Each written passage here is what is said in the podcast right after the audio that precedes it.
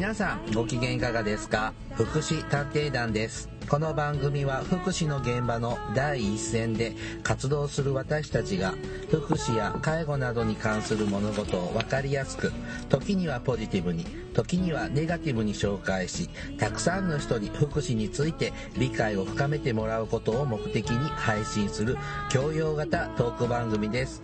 私は社会福祉士のケリーです。大魔女です。よろしくお願いします。はいえっ、ー、と2017年のね今日は6月え2018年だよ。あごめん。1年ずれてるよ。18年のね6月の中頃にね,、まあそうですね。えー、と収録しておりますがね、まあこの今年のこの6月もいろいろと気になるもうなんかねう。もうねこのところこのどう1ヶ月ぐらいで、えー気になるニュースのオンパレードすぎちゃってコメントする気にもならない。ねちょっといろんなのがおちょっと続いてますね。続いてますねはい。やっぱりあれでしょ？天気のせい？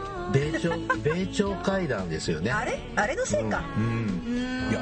あの米朝会談って言ったからさ私落語の会談でもあるのかあ米朝さんじゃなくて米朝会談。はいはいはい。あのあれでもすね僕詳細ちゃんと見てないですけど、はい。あのあれもすごい景色だなって思ってあそう70ぐらいの大統領と、うん。えっ、と30代半ばのあれケニーさんだったじゃないの？あれあれは違います。弟です。あ弟ね。はいうん。であのあケニーさんの弟ねあれ。だから親子ほどの国家元首の会談でしょ、そう。だからどちらかというとやっぱ北朝鮮側のジョンウンさんは相当気合い入れないとまあそうだね。世代的に負け年年齢差で負けるよなってまあでも70もちょっと老害な感じもするけど。それも思うしね、うん、まあね分かりません。私なんかあの、まあ、米朝会談の、うん。でまあすごくこうね世間が賑わってる時に同時にいろんなことが起こっててどちらかというと目の前のことの事件の方にちょっとこう気を取られてたかもしれません。まあねあのちらっときあの朝のラジオニュースで聞いたぐらいのレベルの情報で喋ってるんですけれどね、はいあのまああの、まあ、うちの番組的にもですね、はい。あのそういう政治ニュースじゃないそうよね、はい。どう考えても今日政治ニュースやらないよね。やりません。うん。あまりね、まああんまりそうね福祉の話ってあの2つの国はあんまり福祉の国じゃないからね、はい。うんやっぱりあれですよね、はい。あの成人18歳決定。それもそうね。僕あれね気になったんですけど、うん。あの児童扶養って特別児童扶養手当、はい。あれ二十歳までですよね今。あそうなんだ。あそそこの意識なかったけど。あじゃあそれ18までになっちゃうの？でも年金は二十歳ね二十年歳から、金のそうそうそうそうそう。うん。であとはさまあいろいろねタバコとかお酒は二十歳のままにするとかさ、うん、なんか微妙だなーって思うのと、第一段階なのかなと思って。でもさあの主権者教育ってあんまりしてないでしょ日本って、うん。だからあの本当に18歳で主権者としての意識って生まれるんだろうかとやるんならば本当に18歳に向けて主権者教育していかないとなんかこうまだ子供子供扱いしていきなり入ってなっちゃうのはちょっと怖いなって思う反面1819のあのあの隙間の年代がなくなるのはちょっとすっきりするかなっていうあの未成年後見が減るよねほとんど。そうですね。そうそうそうそう。ちら福祉の業界は18から20歳が中途半端なそうなのあの時代の2年間でそう未成年後見人の選任とかってあのためだけにやったりするからね。ちょっとねあの、はい。落とし穴的な年頃なんで。そうでその話なの今日。違います。違うの。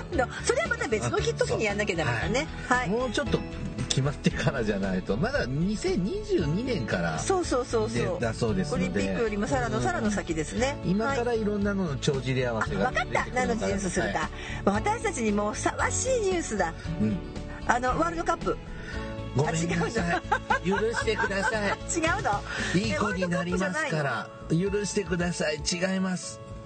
えじゃあ今日は何のテーマで喋るの？新幹線新幹線。あそうかそうか。鉄オタだからね、うん。ああれね。はい、うん。あその嬉しい新幹線じゃなくて、ね、さああのふざけてばっかをまあまあどこなんだか全然テーマが分かんないじゃない、まああのちょっとね6まあ月の上旬にね、新幹線のはい。あの新幹線で、はい。あのえー殺傷事件ですね。殺傷事件ですね。3人の方が被害にあったまあとても大きく人亡くなってしまいましたね。報はい。道されたニュースを元にですねまああでもないこうでもないってまはい。適当なこと言うんでしょ、あはいそうです。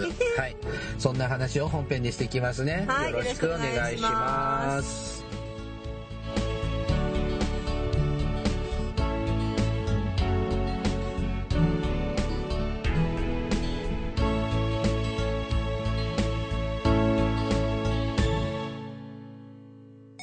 福祉探偵団。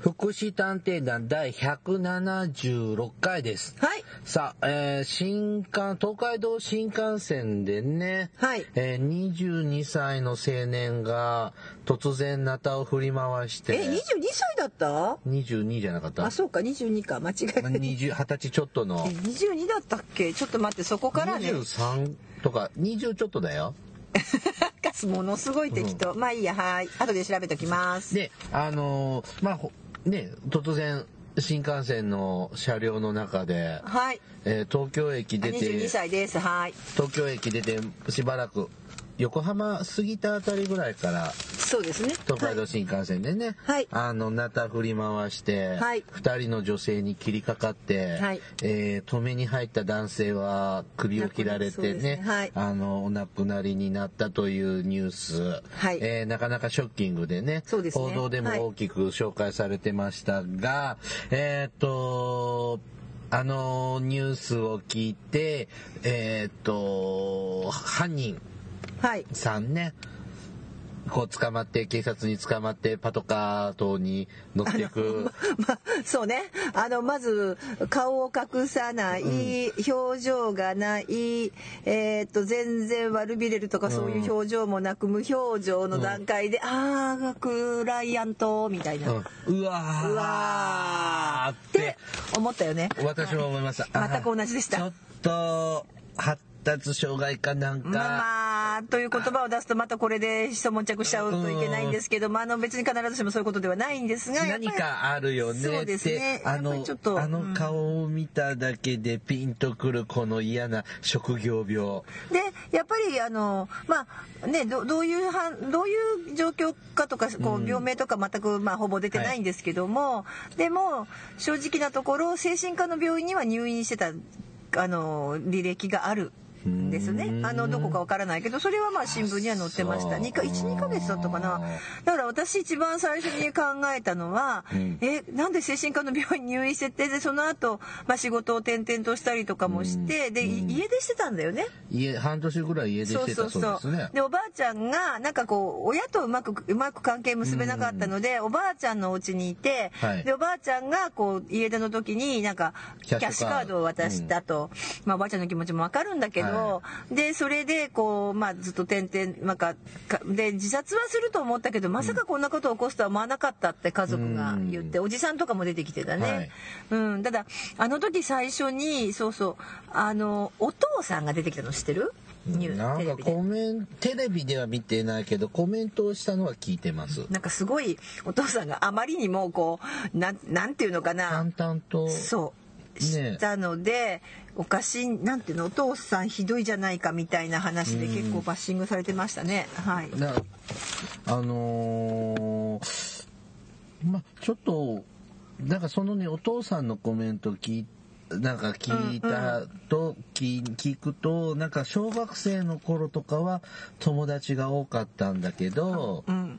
だんだん減っていなくなっちゃっいなた。くなっちゃった？みたいなのを聞いて、まあよくありがちなそう。パターンかなって思ったんですけど、まあ、あのこれも私も新聞とかさそのネットニュースぐらいしか見てなくてあれなんだけどもなんか気になったのがまず病院にまあ入院してましたっていうので、うん。まあまあなんかやっぱりこうねあの思い悩むことがある人なんだよなっていうのは思うんだけど、その時にでもなんでそのし支援がつかなかったんだろう、うん。例えば何かその後のねあの社会復帰プログラム上のこう例えば計画相談の人がつくとか、なんかまあそれが何もなかったのかなって一個思ったのと、からなんかすごくねあの違和感感じたのがそのうちなんか報道の中になんか中学生の時から不登校だったって出てきて、うん。うん。でそれでうちで関係もなんか家のことも実の両親とも関係が悪くなっちゃったので、何なんだかなし支援施設にいたって書いてあったじゃん。僕がね聞いたのは自立支援施設にいたってそうそうそう。うん。であれはなんでそこのねちらっとテレビ見た時にそこの施設長さんがコメントしてたんだけど、はい。男の方でねうん。えなんだろうってえこの支援施設ってなんだろうとすごい気になった、うん。もうそれ気になってまだ二十歳ちょいね22だからこの前までは児童だったとまあ、思う、184年前まではね、はい。なんでちょっと思ったのはうんでもこのキャラでは違うなと思ったけど児童自立支援施設なのかなって思ったの。昔の言う言葉で言うと教護員ってやつです、教護員ですね。はい、だからちょっと愚犯少年ちょっと犯罪にゃにゃっていうような感じの人の、まあ、子供たちの施設ですよね。ね。まあ、各都道府県に1個ぐらいはあるかな。ありね。うん。うん。私もちょっとねあの結構そういうところにいる子供さんたちも多いのも知ってるのでまああのそこかなと思ったけどそうではないと思ったんだけど、で自立支援施設ってあと言うとあの障害者自立支援施設、うん。うん。だけどそうそうでもね障害まあだから確かに精神科のね、あのまあ入院してたってことは障害者でもあるんだけれども、でもほら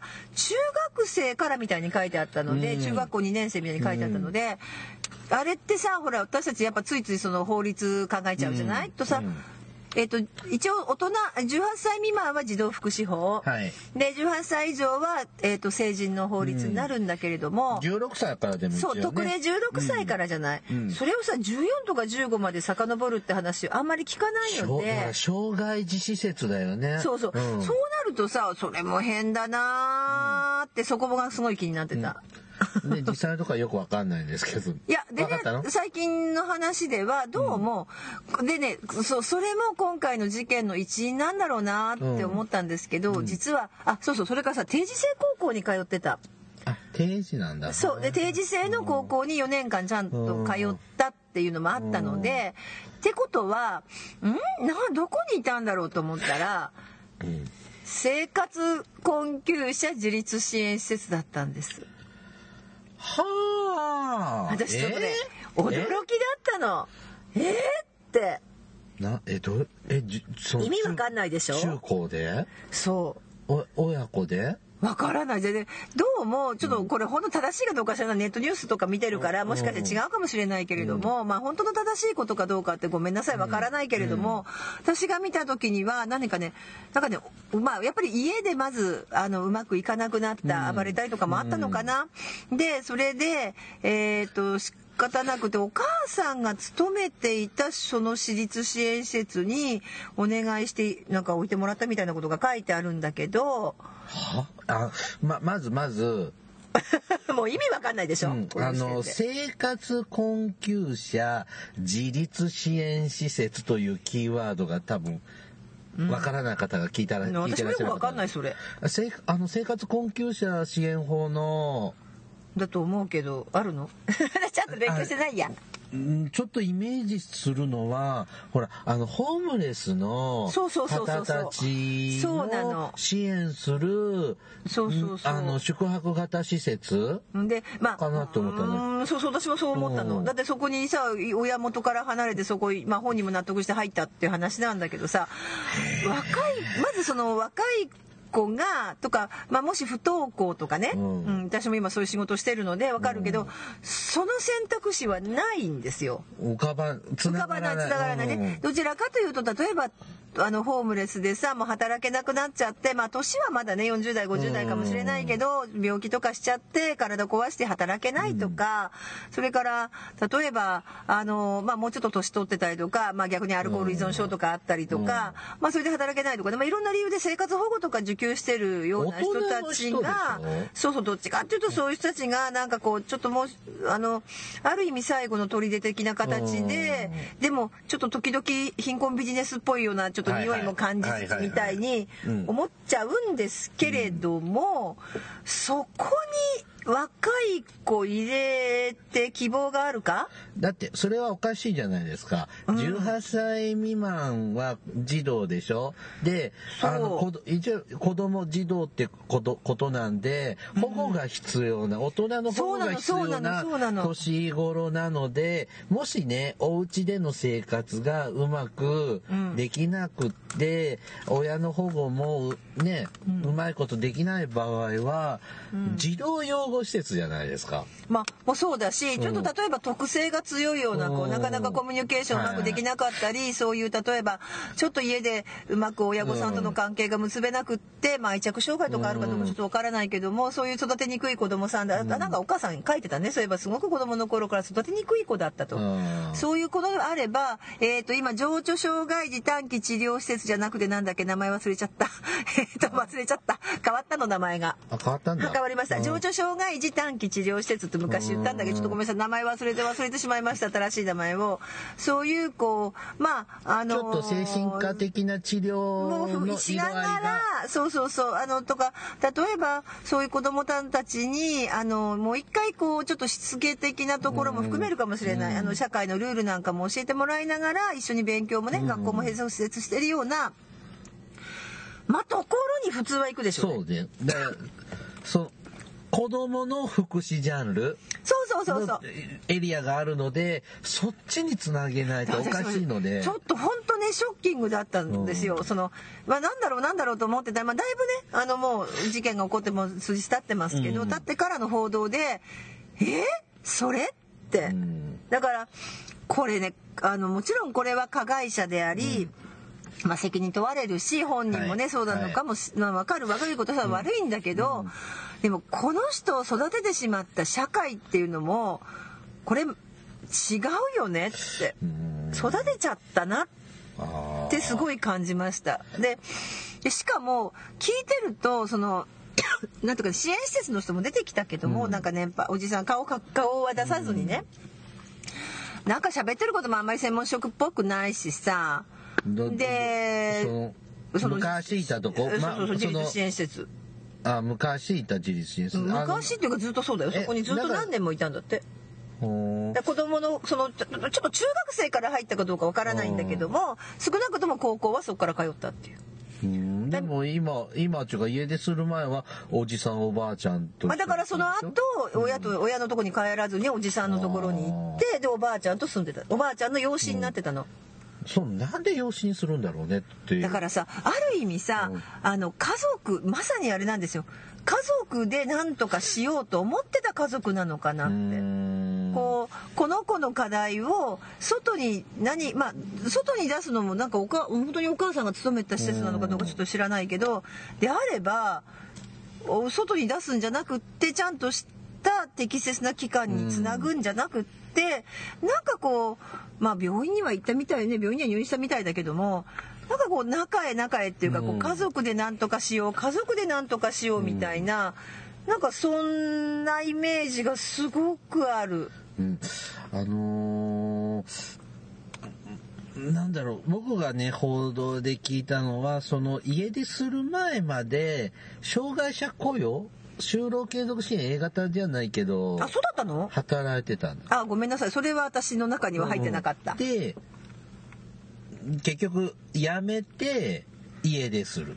うんで家出しちゃったからちょっとその施設側とえっ、と家族おばあちゃまの方でこう話してた退所退職？う。うん。んで障害者枠で働いてたみたい。あ、そうなんですね。でもね、うん。あの、まあ A 型だからそうか、プラン。A 型かどうかわかんない。あ A 型わかもうちょっと雇用タイプか、まあ、いわゆる障害者のあの障害者雇用のうん。枠だったっていうんで、う。んまあでもさ、なんかこう、ちょっと出てくるのがおばあちゃんが出てきて、うん。おじさんが出てきて、お父さんが出てきて、お母さんが出てきみてん、なバラバラなんだよね。そうね。で、で、ちょっとお父さんはお本人そっくりで多分。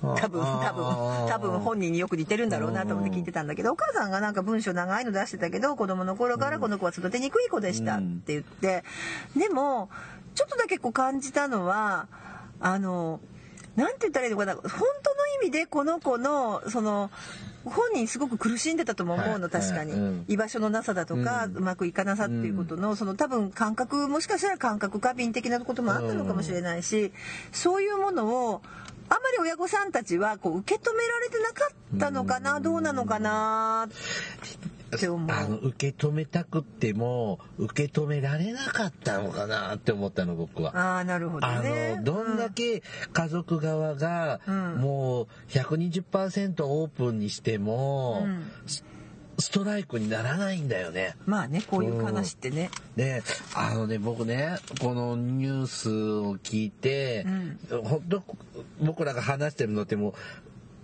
とりあえずぐらいの情報でしか喋ってないけども、ね。はい。なんかそうこれだけの情報を聞くと僕ね一人やっぱこのタイプ出会ったことある。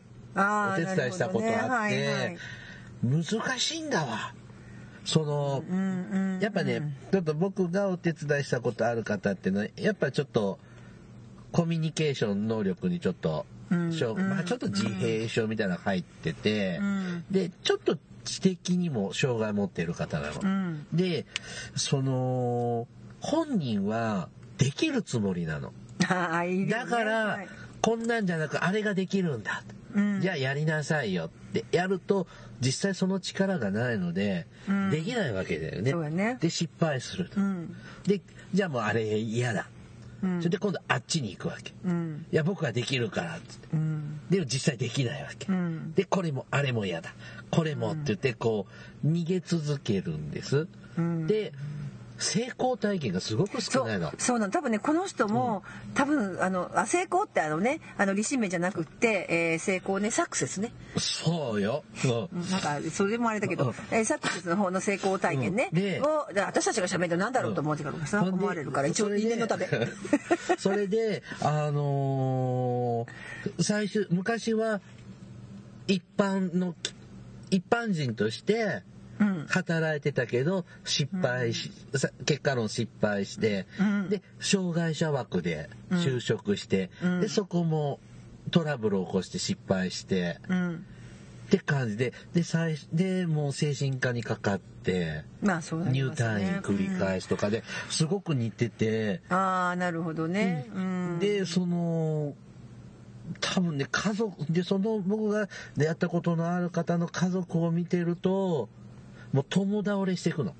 ああなる。まあまさにここのうちもそうだよね。そう。だからあのー僕たちでも経験あるじゃないですか。どんだけあなたのことを受け入れますよって言っても向こうが来ないとか あるある。避けていくことってあるじゃない。あるあるある。うん。難しい。こんあの彼のこの今回の新幹線のタイプも本当家族くたびれるぐらい頑張ったと僕は思うんだ。なでもね私逆に、うんそんなに家族がだからその家族だけを頑張らせちゃっ。たところがちょっと引っかかる、ん。例えば学校に行ってました。じゃあ不登校の時に、うん。まあ、そこまで明らかにならないかそれこそ誰かルポを書いていただければなんだけど、うん。不登校になった時にどういう対応をされていたかえーっと今22だから不登校が10 10年前。えーっと10年前ぐらいでしょ、とちょうどスクールソーシャルワーカーの授業が2008年から始まっているんだけどそね。その初年度っていうのはまあまだまだスタートばっかりしたばっかりだからさ全都道府県もやってなかったし、でもそういうそれこそでもスクールカウンセラーはいました、はいもう20年経ってるんで、例えばその不登校の時にどういう対応をされたのか、あのね、その中にこう学校に居場所がない。それから次に今度家でその家庭内暴力的なことが起こった時にじゃあどういう相談を持ってったのかとかあそうだねそうそうとかねそのこうそその辺ですよね。うん。あの楽しく楽しい子供時代が終わりちょっと思春期になり、まあ、ひょっとして発症してきてるかなっていうような時に、とか周りとの違和感を自分自身が感じ始める時にどういう支援を受けたんだろうっていうのがすごい。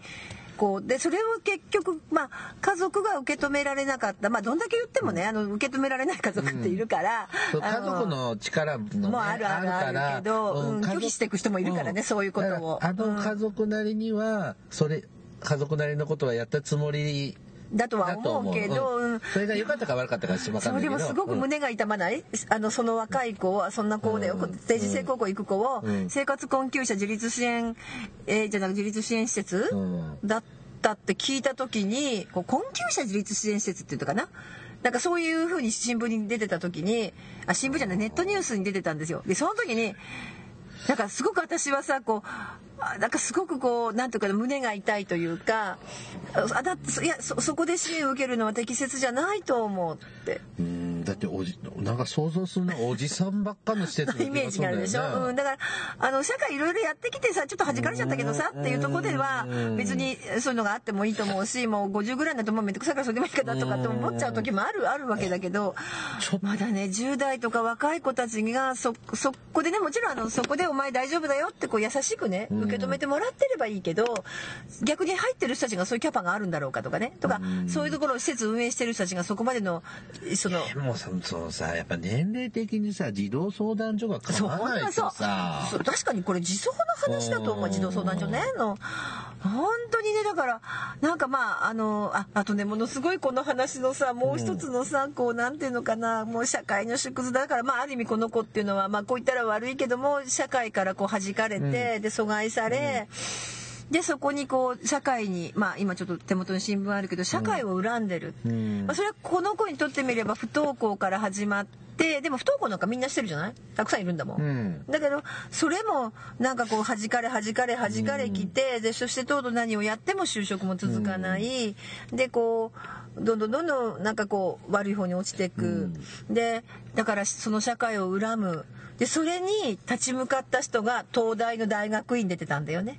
ああそう。あの立ち向かって亡くなられた方っていうのはそうなの。東大の大学院だったの。もう出てて成功者だね。成功者ででしかもあのーえっ、とね、えっ、と、で、外資系の化学の会社で、で、もともとその人、核融合だっけな、なんかそういうもう本当に難しい世界の研究者に入るだろうっていうぐらいの人だったんです。って、あの方は。核融合だったかなうんなんかしてて、で、っていう、まあ素晴らしい方が、その彼の犠牲になるという、こうなんか、日本の社会をまさに象徴してるような事件だった。そうなんです。まあ貧富じゃないけども、いわゆるヒエラルキーというかね、その今の世の中がさ、それだけ格差が広がってしまった。まさに、あの新幹線の車両の中で、もう本当に社会から見捨てられたと思ってる人と、これから輝かしい未来のある世界の、もしかしたら将来ノーベル賞を取ったかもしれない人たちが、あの日本の象徴であるのぞみの中でさ、のぞみっていう名前だしね、なんか、そういうこ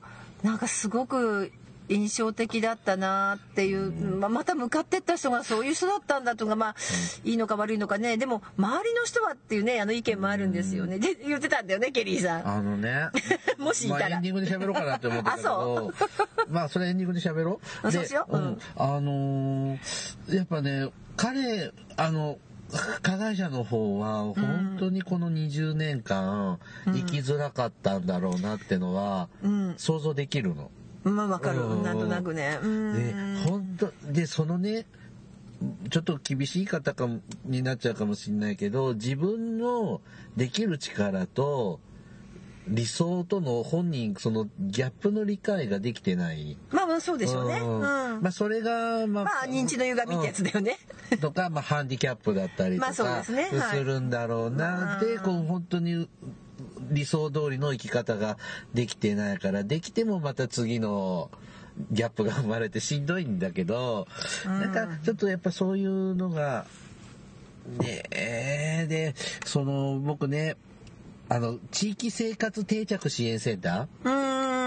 えーね、これはあの刑務所からね出てきた出所された方が、えっ、と地域のでね生活に軌道に乗るお手伝いをする、えっ、と私たちの仕事の一緒なんですけども、まあ、そこでねしてる人の話聞いてるとやっぱいわゆるここの今回の加害者のようなタイプの方っているわけですよ。実はたくさんいますね。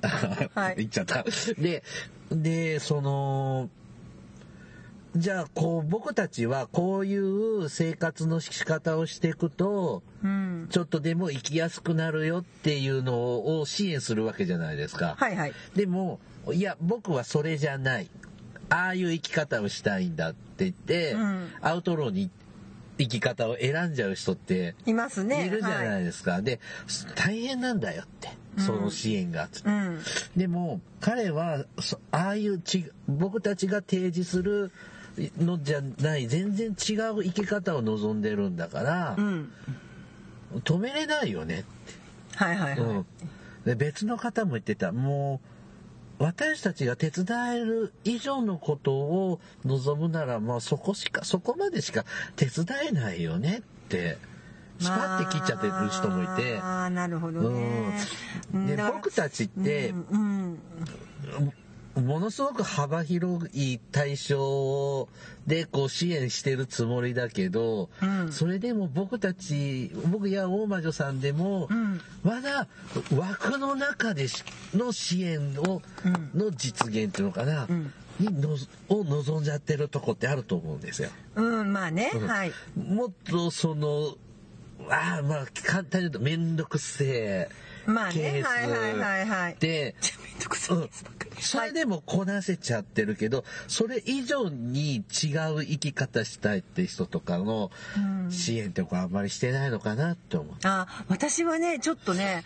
あの正直、えー、と仕事変わったじゃない、うん。でなんてね私実はまあちょっと話外れちゃうけど、あのまあ、例えばね今回の新幹線の事件も聞くと、あやっぱり今自分がしている、まあ、その子どもたちの支援、まあ、学校へ学校でのね、まあ、スクールソーシャルワークという支援ですね、の仕方っていうのはまさにこういうことを起こさないようにしてあげる支援なんですよ。うん。だから今してるもしかして支援はあんまりその瞬間は役に立ってないかもしれないしあんまり状況改善してないかもしれないけどひょっとしたらここでそういう関わりを持ったことでえーこういうことにはならないのかもしれん知れないと思いたいんだけどさまあなんかそうなっちゃうかもしれないけどだったりとかそれから今さっきほら枠があるって言ったけど本当に今枠がない支援でねもうありとあらゆる話が入ってくる、あの子供だからって綺麗事のばっかりじゃなくって、まさにそのありとあらゆる話が出てきて別に貧困とか、うん。ね、このうちだって貧困とは関係ないでしょ、うん。うん。あんまり関係なさそうだよね。お母さなんキャッシュカード、うん。キャッシュカード持たせたぐらいだからさ、うん。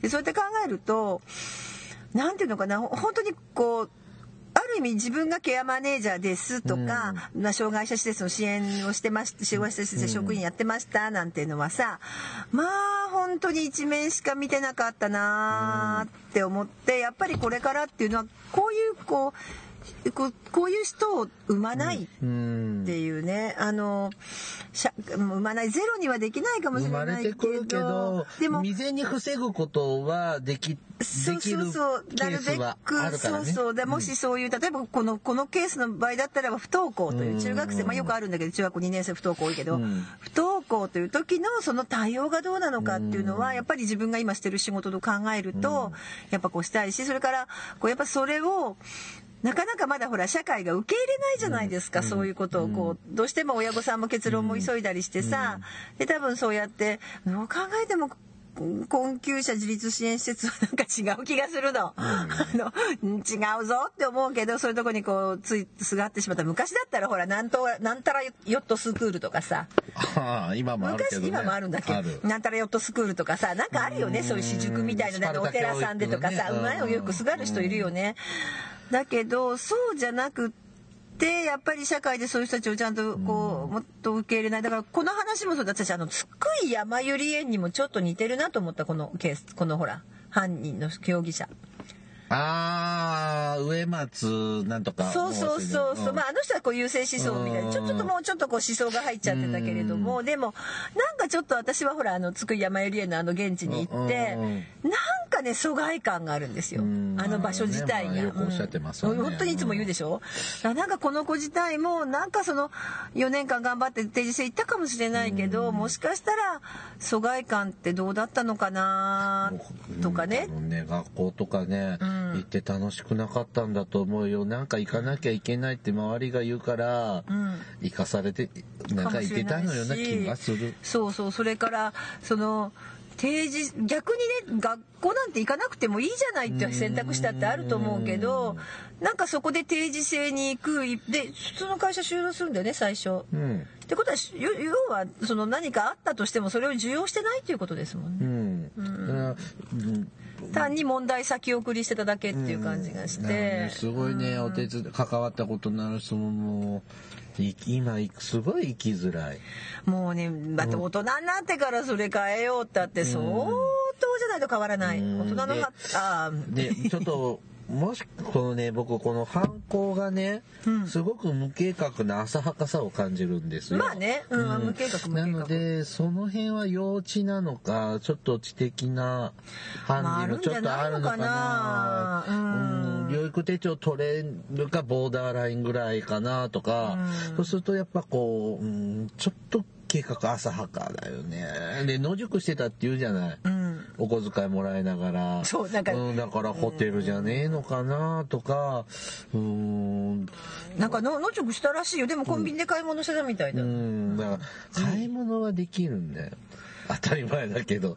うん。だからこう本当の意味でそうだよね。だからどどっかにあのお金ももらえてたりとかさ、まあまあだから子供だったんだろうなっていう僕はあのか、死にたいっておっしゃってたようですけど、彼は死ぬ力ないと思った。なかったんでしょうね、ん。だから他殺に行ってしまったんだろうと、うん。ただあのあごめんなさい。これ全然関係ないんですけど、はあの最初ねこう、新幹線乗ってた乗客にインタビューすると「うん。ノコギリを持ってましたノコギリを」ってうん。ノコギリかと思ってノコギリってそんなに切れないから、うん。すぐに。違うノコギリはあのナタ？を知らないの。多分ナタっていうものだもう分かってなかったんじゃないかな。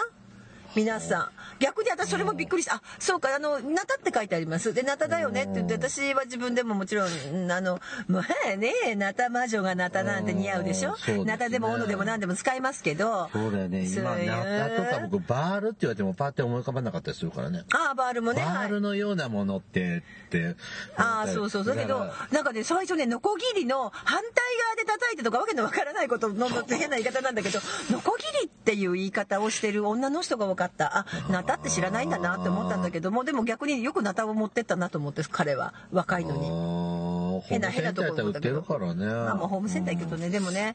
うんでもでもなんかあとほら最後の方で車掌さんが説得したんだってね。う。ん。うん、そうしたら何にも言わずにもう動作止めちゃったっていうから、まあ、まさにああまあそうだろうなと、ううんんもうもういっぱいいっぱいできっと本人こう余裕のあることではないので、うん。もういっぱいいっぱいでひょっとするとそうなのこれはなんか言ったらあの炎上したらしい話だけども、うん。なんかもう本当にみんなでねこうなんか防ぐことはできなかったんだろうかってちょっとこうなんて言うんだそうですね、ろうな。うん、家出に至る前までにそう。いろんなことができたんじゃないかなと思うことはあるけど。そう。うん。まあでもいいつでもそうだけどね、いろんな事件聞いてもさ怒ってからさあれができたんじゃないか、これができたんじゃないかって言ってもしょうがないんだけど。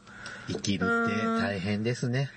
まあねでも本当安全だと思う、でだって新幹線で持ち物検察するとですね私引っかかっちゃうのよね。いろいろ持ってるから。僕もナイフ持ってるよ。私もナイフ持ってるあ、あのニュースでね、見聞きした範囲で、はい感じたものを、はい。えっ、と、喋っ私たちこう福祉業界人間的な目線で、えっ、とお話をしました、あの間違ってるあの報道のねがもう向こうに間違えてるかもしれないし、ね間違ってる場合もありますので、うんまあまあその警察が本当にそれをそうだから変なリーグをしてるかもしれない。わかりませんのでそれはごめんなさい。あの僕たちがこのような人このような方と関わる時どういうふうに感じるかとか。あまあね そういううん。まあそうな聞き方をはい、はい。えっ、としていただければ幸いです。はい。じゃあ本編ここまでです、はい。ありがとうございます。This is 福祉探偵団。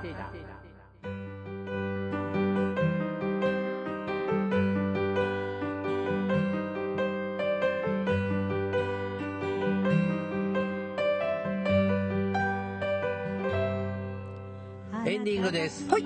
あのね、その新幹線で、うん。その刃物を振り回す人、まあ怖いよね。怖いですよね。でも、もう本当に現場に立ち会ったわけじゃないので、まあ何とも言えまはい、無責せんけど、任な話をしますけど、えなんでみんな逃げるんだろうって思ったんですよ。うん、私もね、うん。あのまあ実はさうちもこう家族でしょっちゅう新幹線。1週間に一遍は多分のぞみで往復してる人いるのであのもうそうなった時には、あの潔く向かっていって殉職して私があのあとお金もらうからって言ってあるんだけどだけどやでもななぜんみんなで行かなかったの？例えば1対、えー、と新幹線の1車両ってすごい人数いるんだよね。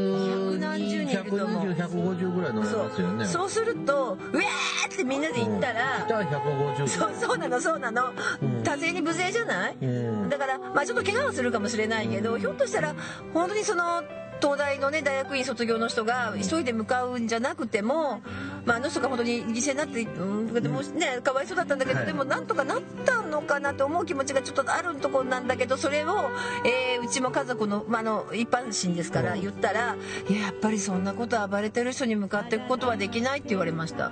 本当僕ね それねこのニュース聞いてその新幹線の車内の様子を想像してリュックとかボストンバッグとか投げるなと思って。そう私もねだって今みん。なさハードのやつ持ってるじゃないあのでゴロゴロ当たったら痛くって刃物落とすと思うのそよう。でそれがさ、ん。1個で1回の攻撃で終わっちゃったら怖いけど、みんねものすごい数持ってるわけでしょみんなで。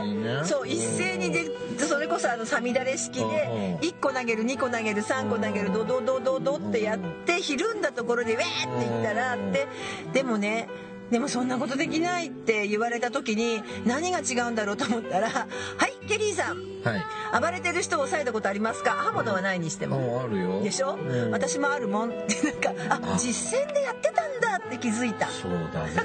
噛まれたりしつつまあまあちょっと落ち着いてって。そうなのよ。止めてうん。西洋室でちょっとゆっくりしてねとかって。えそうそう。私なんかもうさもうねあのー結構自分と同じぐらいのサイズの男の人なんかでもさこう「ウェー!」とかって暴れてると、まあ、あんまりひどい時には自分じゃ男職員呼んだけどさなんかしてる時にはまあしょうがない。誰もいなかったらさもうあのガーって羽交い締めにしてさたと大外刈りだったかな、習ってもいないけどこう寝かせてさ で首のあこらこら、まあ、それくらいの抑制ぐらいはさうんしてたんですよ。あのさあのそ それれね職業病？ピストル持ってちゃダメ。そう。それをピストルと爆弾はダメ。あとほらし新幹線数年前に昇進地だったそうあんのも嫌あれはもう逃げるな。あのーそのはあの狭いところでその刃物振り回して、うん。さ無差別殺害しようってそんなもんすぐ捕まるじゃない。とかあと例えばね人質を取って首にねこう刃を当ててて、お前ら近寄るなって言ったら近寄れないと思うんだけど、うん。今回の場合はそういうそういうシーンはなかったみたいですね。もう本当にこうわーわーってこうあ手当たり次第にまあこう何ん。子供が棒で頭叩くような感じで行ったんであると私もまあ後ろの方の席だから難しいかもしれないけどそれでもこうななんかみんなでさあのあるじゃないこうゴロゴロのキャリーバッグ、うん。あれみんなでこう投げてさ投げちゃえばね。なんか投げないって思った。うん、それ正当防衛でいいんでしょうね。うん、で結構重たいじゃないあれ。重いうんなんか火事場のバカ力あんなの普通にポンってこう、ほいって渡されても、おおってなっちゃうから。そうそうそうん投げつけたら。あれ投げででもね確かにね今新聞にもねああそうそうあとほらなんかあの椅子が取れるんだってね新幹線ってでねそれでとか言うんだけどもよくね前もねえっとほらあの女の人なんかでもさなんかこう襲われたりとか私なんかも可愛いからそういう可能性あるんでそういう時にはカバン振り回せって言われたこと。あのそういうあの警察の人なんかもね。こううん。武器になる、ね。やっぱねカバンは武器になるんですって、でそれ人のうちにひるんでるうちに逃げろとかね、うん。まあそういうの考えるとそういう動作ってでもねそれをしようと思うところが職業病なんだって。あ分かった。私それは気づいた、一般の人はね暴れてる人のとこにはやっぱこうとだってほらよくさあのすごい混んでる地下鉄とかでさ、こう意味もなくさ「はん?」ってこう「はあなんかはんはん」とかって言ってさ、まあわーわー言って独り言言ってるような人とかみんな空間が空くじゃない、うん開けないでしょ？なんともまあ。全然隣にいるでしょ、まあ一緒だよそれとちょっと、一応一般の方に紛れて微笑ましく見る。そうそうだけど別にそんな例えばすごい混んでたらあそこのとこラッキー空いてるじゃんぐらいでうんそこに別に普通にいられるでしょ？声かけてきても、うん、そうだね。そうだね僕本読んでるから静かにしてねとか。そうそうそう。で向かってきたらさあの嫌だ怖いとか思わずに「うん、あこんにちは」って言うじゃない、ちょっと職業病、ね。それ職業病。だからね、あの、こここの今回のこの加害者、多分ね、顔を僕ら見ると、あって、そう、わかるじゃないですか。100, 100点満点合ってるかどうかは別わからないけどうん？って思うんでしょってわかるから、なんか怖くないかって思って。でね車掌さんがだから結局説得したらやめたんだってね、うん。でこうまあ多分だから説得とかされた時のそその時の対処まで考えてないし多分その動作まで身にはついてないはずなので僕15分もかかんないような気がするの。説得するの。逆に言うとねよく小田原で止められたなと思ってのぐらいだったからっていうのでまあ本当にねな亡くなられた方っていうのはあれだったけども、うん。なんか私たちが乗ってればよかったね。そう。結論することねそら僕ら取材だらけですよ。どうしようで国民栄誉賞の社会福祉士の知名度もアップ。でももうこれは上級認定社会福祉士がもう無無あの無条件でもらえる。やったー！頑張って新幹線乗ります。はい。えっ、と、でもね、あの、ふ、ふざけてますけど、はい。でも僕らやっぱ街で見てると、あ、この人はちょっと、あそうそうそうあります、ねうんあるじゃない。うんまあ、確かに包丁とかナタ持って暴れられたことないけど石ぐらい投げつけられたことあるしょっちゅうあるよ、はい仕事上はいはい、番組からのお知らせです。福祉探偵団では皆様から福祉や介護に関する疑問や質問、不満や愚痴、番組に対する感想やご要望を募集しています。もちろん普通のお便りも募集しています。お便りは E メールでお願いします。メールアドレスは福祉探偵団アットマーク Gmail.com。綴りは fu kushitanteidan アットマーク gmail.com です。また、福祉探偵団のツイッターがあります。フォローをお願いします。さらに、福祉探偵団の Facebook ページも開設していますので、いいねのクリックをお願いします。では、そろそろお別れの時間となりました。おわお相手はケリーと、大魔女でしたそれではまた次回お会いしましょう。ごきげんよう。さようなら。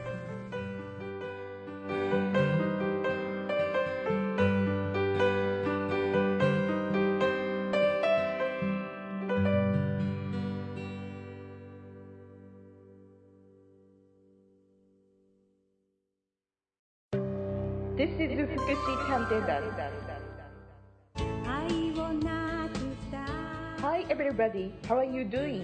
This program is educational type talk show distributed for the purpose that we who work in the front of welfare, introducing about welfare things and care, etc. This program sometimes for negativity and sometimes for positivity, also intelligibly for getting deeper understanding about welfare for many people.